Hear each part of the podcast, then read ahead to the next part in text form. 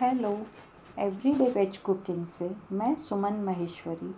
आज के पॉडकास्ट में आप सबके साथ गपशप करते हुए चटपटी कूटू की पूरी की एक बहुत ही आसान सी रेसिपी शेयर करूँगी। कूटू का आटा उत्तर भारत में बहुत ही लोकप्रिय है। इससे कई स्वादिष्ट व्रत के व्यंजन जैसे पकौड़ी, पराठा, चीला और हलवा बनाया जाता है। आज मैं कूटू की पूरी की रेसिपी शेयर कर रही हूँ। जो कि व्रत वाली आलू की सब्ज़ी, रायता और चटनी के साथ बहुत ही अच्छी लगती है। आइए 18 से 20 पूरियों के लिए सामग्री नोट कर लीजिए।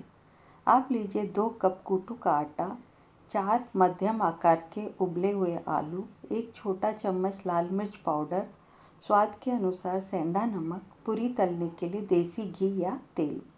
आइए अब नोट करिए सामग्री जो पीसनी है।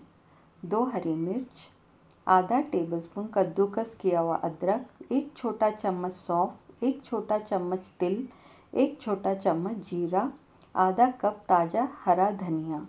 आप इन सब चीज़ों को दरदरा मिक्सी में पीस लें। आइए अब बनाने का तरीका नोट करें। उबले आलू को कद्दूकस कर लें। एक परात में कूटू का आटा लें। उसमें कद्दूकस किए हुए आलू, दरदरा पिसा हुआ पेस्ट लाल मिर्च पाउडर सेंधा, नमक डालकर अच्छी तरह से मिला लें और आवश्यकता अनुसार पानी डालकर सख्त मुलायम आटा गूँथ लें। आटे को बराबर भागों में बांट लें और नींबू के आकार की छोटी छोटी लोई बना लें। प्रत्येक लोई से चार से पाँच इंच की पूरी बेल लें। कढ़ाई में देसी घी या तेल गरम करें। पूरी को मध्यम आँच पर तलें और पेपर नैपकिन पर निकाल लें। गरम गरम फूली हुई कूटू की पुरियाँ परोसने के लिए तैयार है।